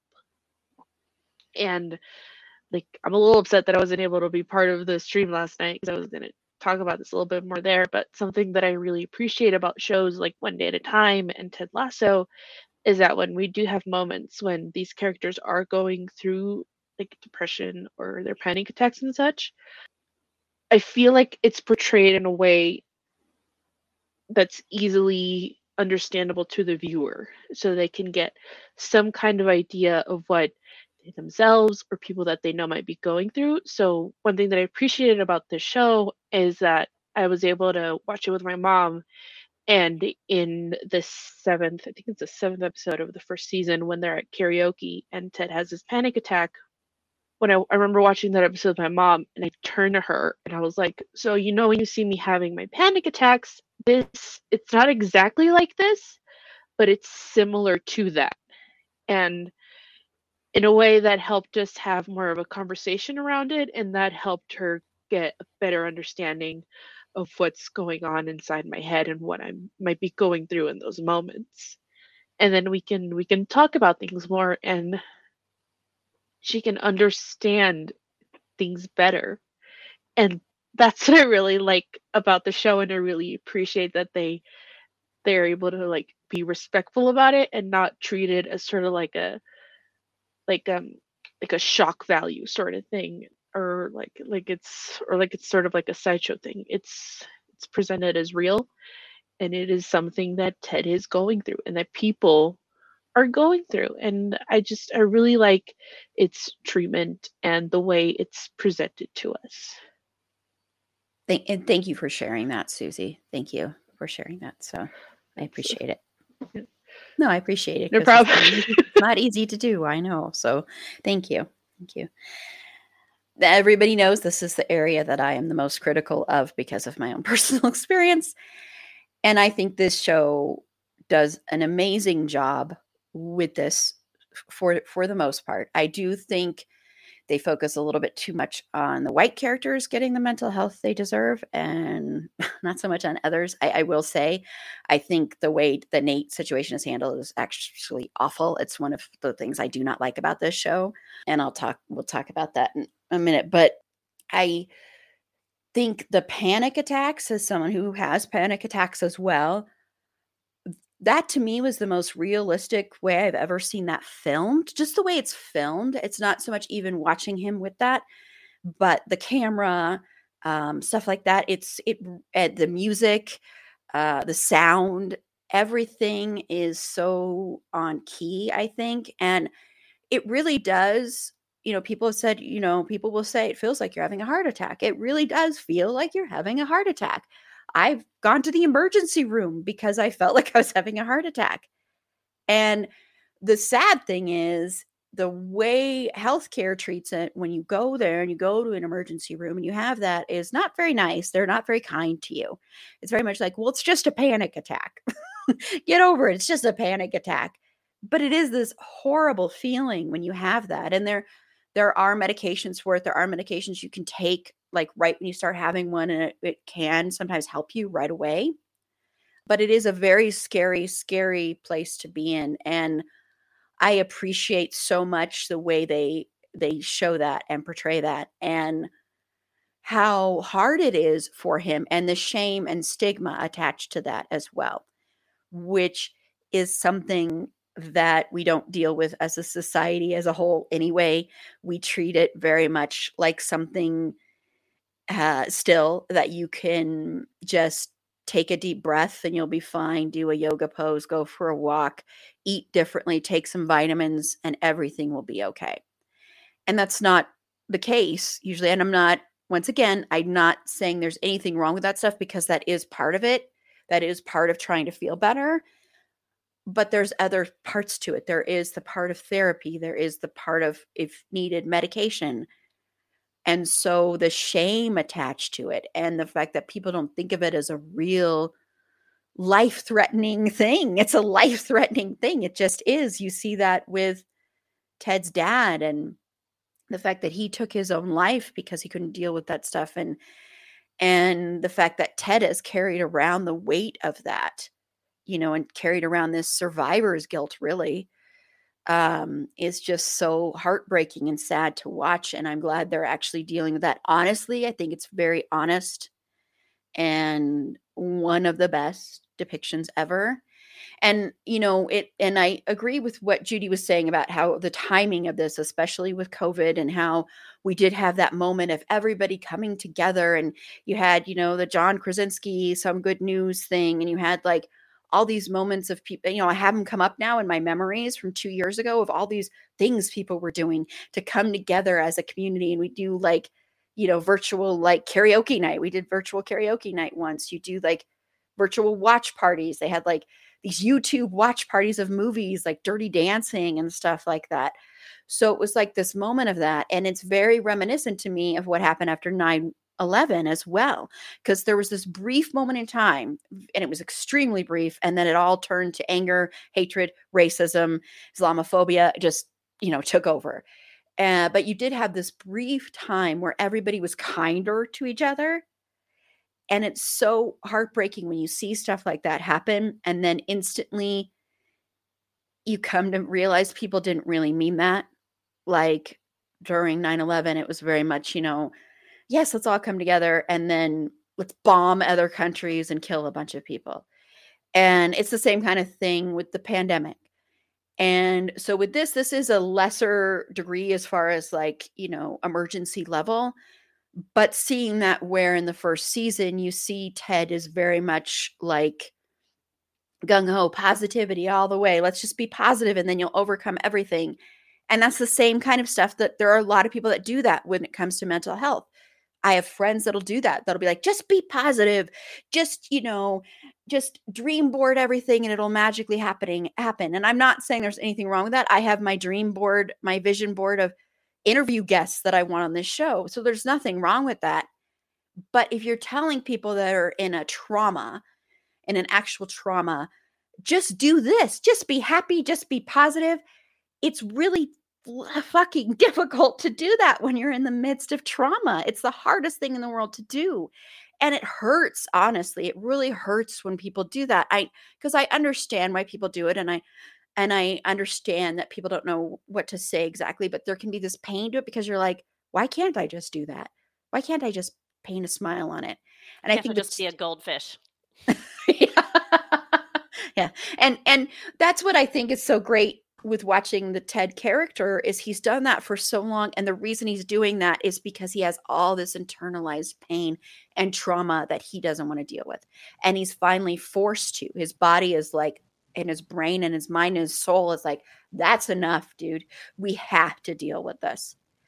And so i appreciate so much that that ended up happening and that they didn't just keep going down that road because i think that would have gotten exhausting as a viewer. And so yes i, I applaud them. I think they handle it pretty much perfectly and like i said it's the it's the best portrayal i personally have ever seen of a panic attack on on screen so i appreciated that a lot so yeah. Because you feel the physicalness of it that's what i that's why i liked it the physicality you really can feel that. Mm-hmm. um, yeah. Okay well lastly i want to just talk about representation and how well or not well or how well you think or you know how that you think overall they handle that bex well, so with the team, I think in terms of like racial representation, uh, different countries that all the players come from, they do a good job, and and you really get that vibe at the Christmas episode when Higgins is like giving cheers to every home city that that these players have come from, and and that's all well and good. But when you look at who the main characters are, they're almost exclusively white. And, you know, at this point, I couldn't really imagine someone else being Higgins or being Keeley or whatever, but it would have been really cool to have that representation off the bat. Um, obviously, you have Nick Mohammed's character as Nate, and you see him struggle. And I know that that's it's a really hard thing to watch. Like the only in season one, he's the only POC in the main cast. Uh, season two, they add Sarah Niles, who plays Dr. Sharon as uh, like core cast to see him sort of be the one to have the downfall. I'm hoping there's like a redemption for him in season three of some kind, anyway.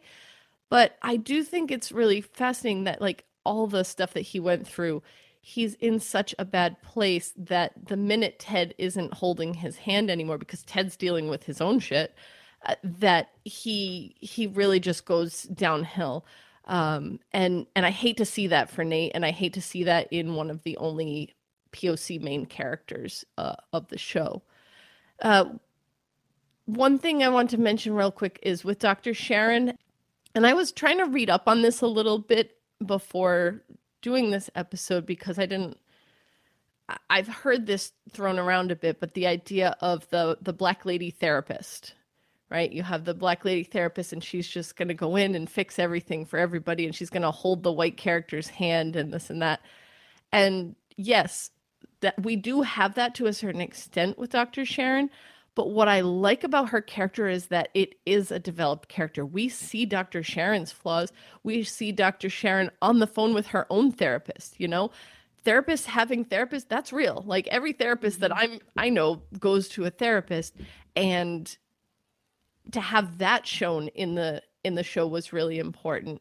To have her not just be like oh everything will be okay and i will make everything better for you she pushes back against ted and she says no you have to do this. You have to come to terms with these things etc um, and she keeps her boundaries you know when she does the house call and he's like are you going to charge me for this? And she's like yeah like this is my job. Of course i'm going to charge you for this right I do appreciate that. I don't I can't speak for sure if like, you know, besides the couple articles that I I read on it where there were uh, black women who had been critical of this trope being used, saying that she was one of the examples that they were more okay with. I, I, I don't know. I can't speak to that firsthand. Finally, the last thing I want to talk about in terms of representation, and this better be in season three, or else I riot. It is the only thing that I think Ted Lasso does a horrible job with so far, and that is LGBTQIA plus representation. Now, to be fair, I have a theory. And if that theory proves to be true, then I know they've been planting the seeds all along and it was more just something they were going to spend focusing on season three. But this is what I think is going to happen. Season one, as I mentioned, talks about general toxic masculinity in the sports world right? Like, oh, being the bullies and this and that to Nate, to Colin, to whoever. Season two did a lot of focusing on mental health in sports and um, the issues around that. And I think what they really need to do in season three to kind of hit the trifecta here is deal with um, the LGBTQIA plus representation in sports and having a character come out. And that character, will be, I'm predicting it now, will be Colin. That character will be Colin because they plant the seeds a little bit, right? Uh, when when um, Keeley introduces the dating app to them and she spells out banter, he's like, "Oh, like Grindr, right?" You know, and he's one of the f- first people who's going to see Dr. Sharon, and it's like that I'm a strong and capable man, and and so I think they're laying the groundwork for that, but obviously we'll just have to wait and see if that is the case. We have Keeley. She's bisexual. That's awesome. I, I mean, at least that that seems to be like I, I think it's explicitly enough stated. Um, but I I want to see someone who is affected by the sports world to have to come out or not have to come out, but who, to to come out to choose to come out and to see what the reaction within the team is going to be around that. And I hope it's Colin. I agree. That's one area really they need more. Uh, so, Judy, your overall thoughts? Um, ditto to everything. yeah, no, I totally agree. I the the team itself um has a lot of diversity because soccer aka football, is a very international sport, and it is the you know the number one sport in the world. Um, and so teams are made up of people from all over the world, and that that's that's pretty great to see. So we do get a little bit of cultural diversity and uh, racial diversity with within the team. Yes, a lot of the leads are white. I mean, it certainly makes sense that uh, the two coaches are white because they are played by the two guys that wrote the show and they wrote characters for themselves. So, you know, I get that. You're not going to change that. And honestly, most most owners of professional sports teams are white. So it kind of, you know, it kind of makes some sense. Um, I, I they could have maybe maybe made Roy or um, oh gosh, what's the other drawing a blank. The douchey Jamie? one. Jamie, yes. it could have, you know, either one of those. But Sam, Sam is lovely and adorable. Um, so yeah, I I think they probably could have done a little bit more with um, diversity in that perspective. The thing about Nate is interesting because, you know, on one hand, yeah, you took one of the few minority characters and kind of turned him into the villain. But I'm sure that Nick Mohammed, it, when he saw that script, was like, "Yes, you know, I mean, this is meaty. This is interesting. You, you know, you not you gave him, you be, turned him into the villain, but you also turned him into one of the most interesting characters. So, I don't know. I, I, I do hope he gets a redemption arc because I loved season one Nate up until he started to become, you know, kind of a jerk. So, yeah, I'll be interested to see what they do with that.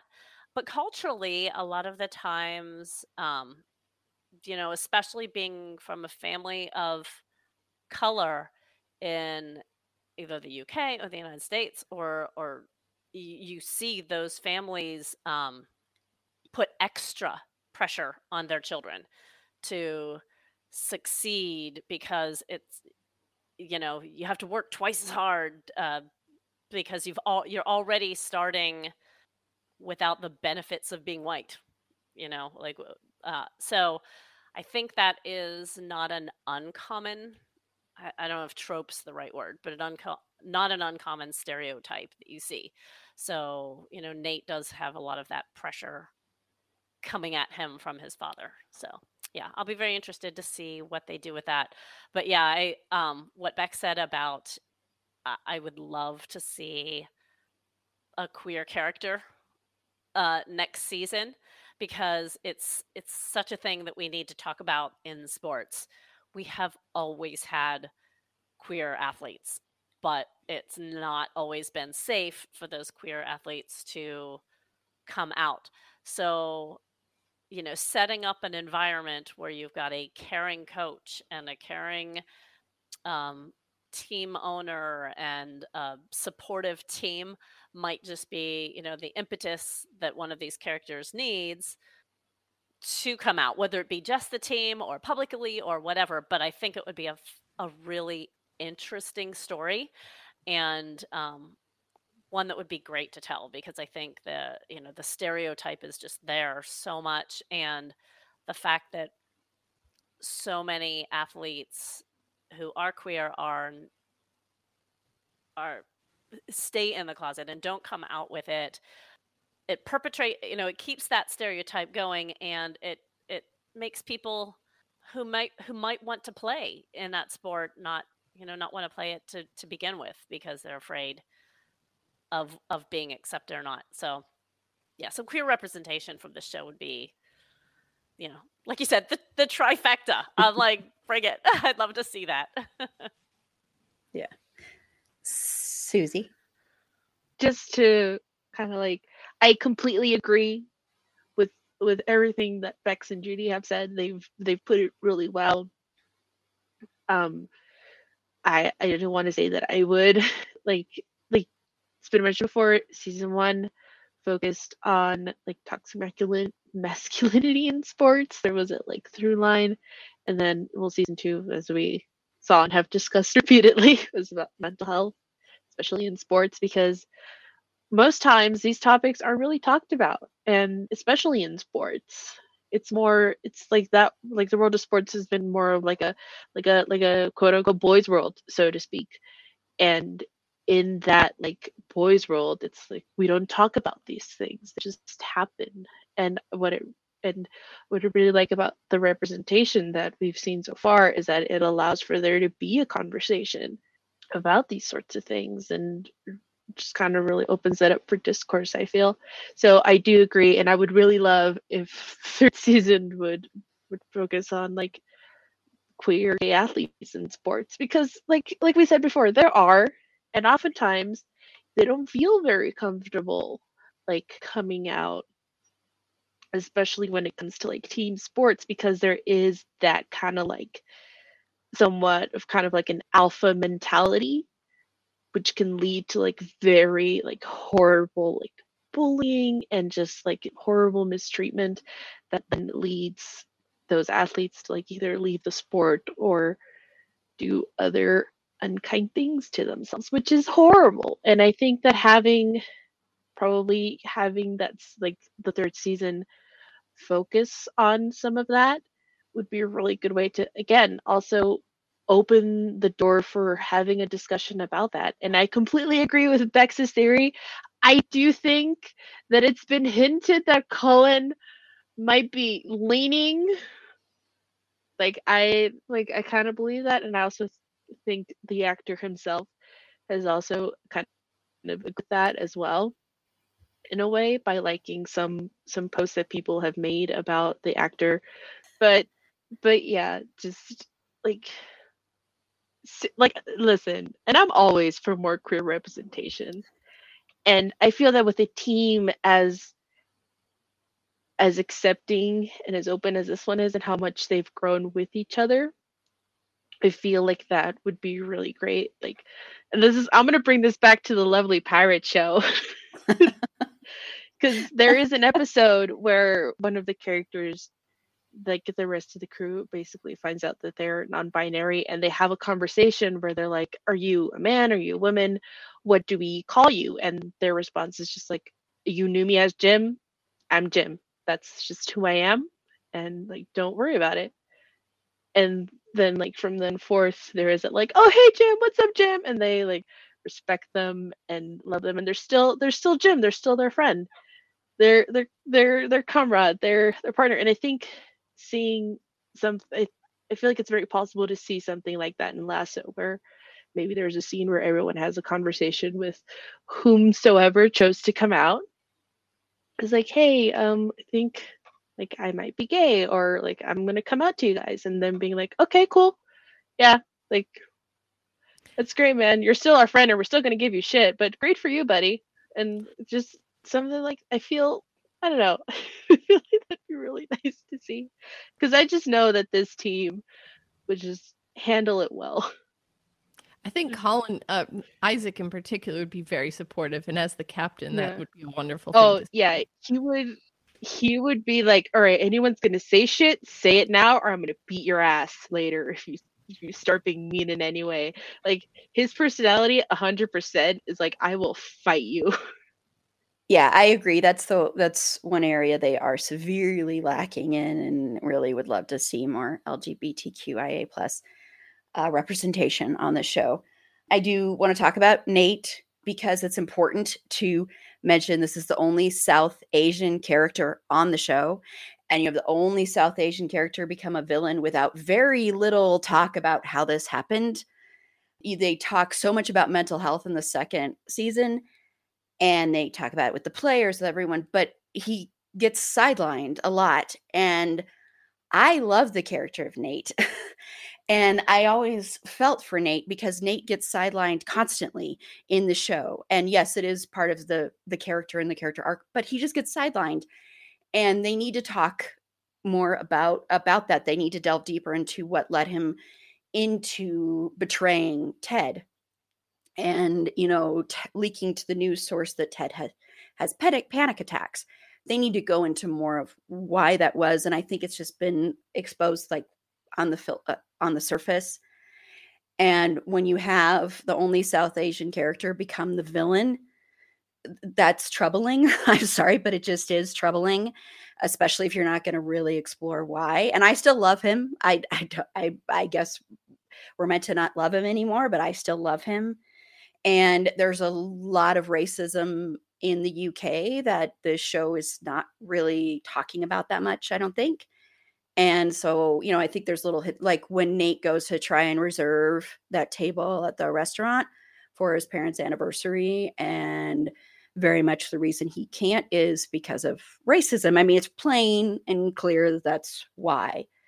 Uh, and so I want them to explore that more. I do want to want to say there is an article on the Nerds of Color, um, how Ted Lasso failed Nate as a character by, I know I'm going to butcher this name, so I really apologize, by Swara Sali. And I really recommend going to read that because that puts it into better words than I can.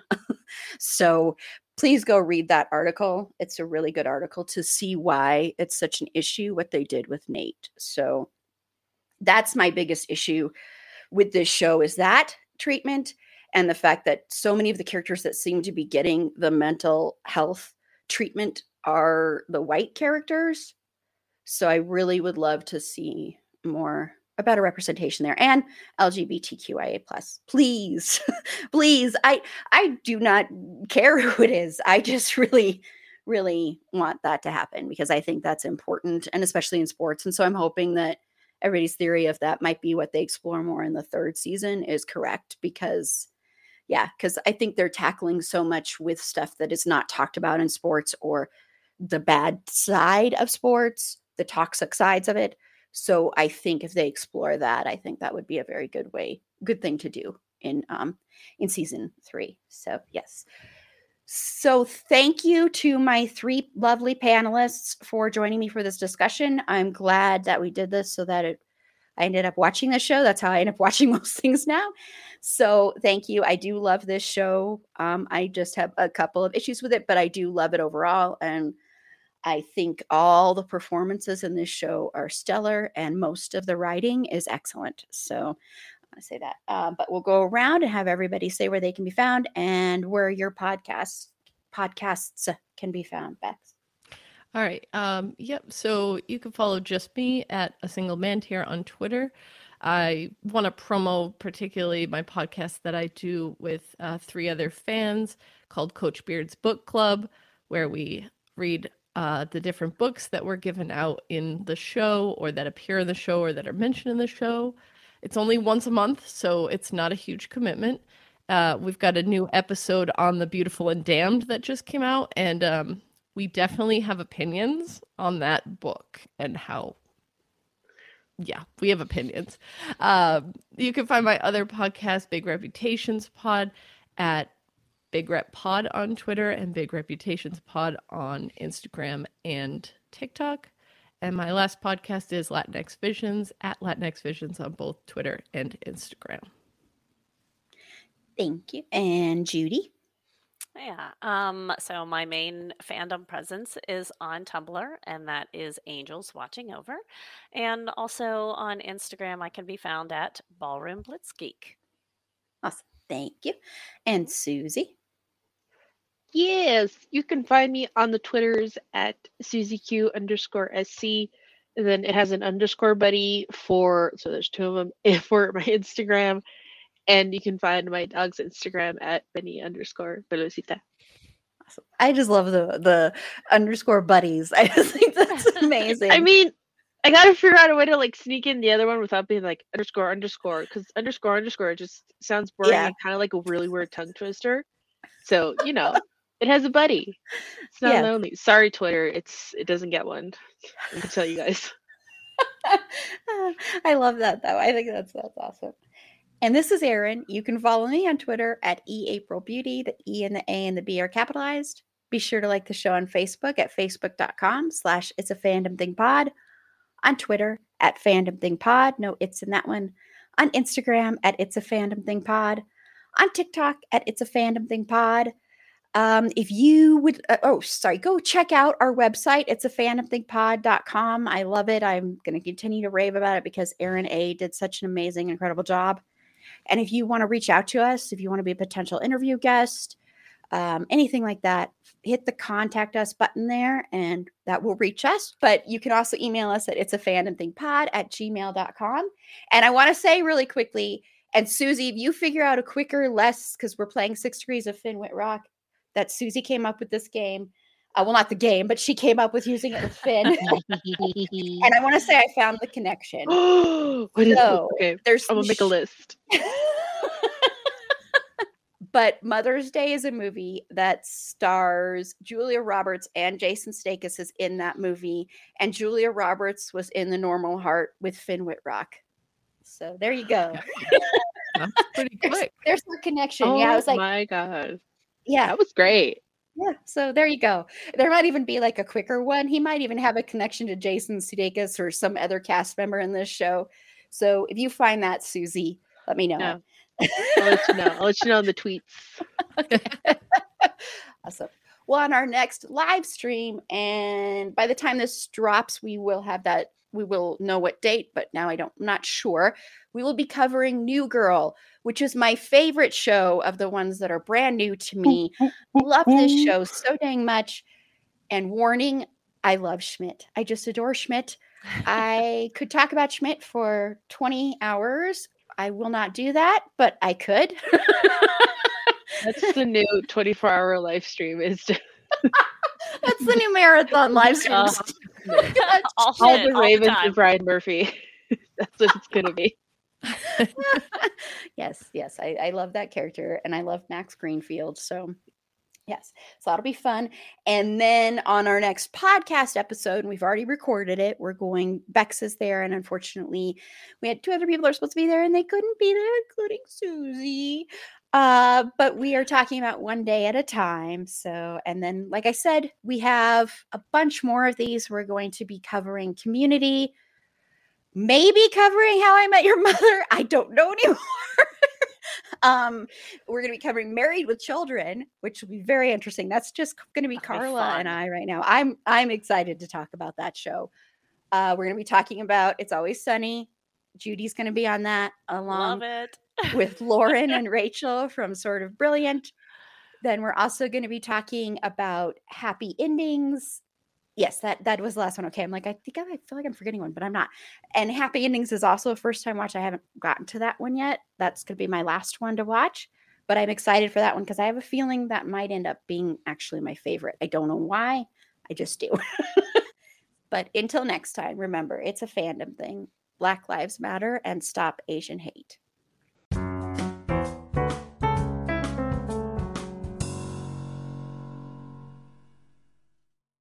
Hello, it is Ryan, and I was on a flight the other day playing one of my favorite social spin slot games on chumbacasino.com. I looked over the person sitting next to me, and you know what they were doing? They were also playing Chumba Casino. Coincidence? I think not. Everybody's loving having fun with it. Chumba Casino is home to hundreds of casino style games that you can play for free anytime, anywhere even at 30,000 feet. So sign up now at ChumbaCasino.com to claim your free welcome bonus. That's ChumbaCasino.com and live the Chumba life. No purchase necessary. VGW Group. Void were prohibited by law. See terms and conditions. 18 plus.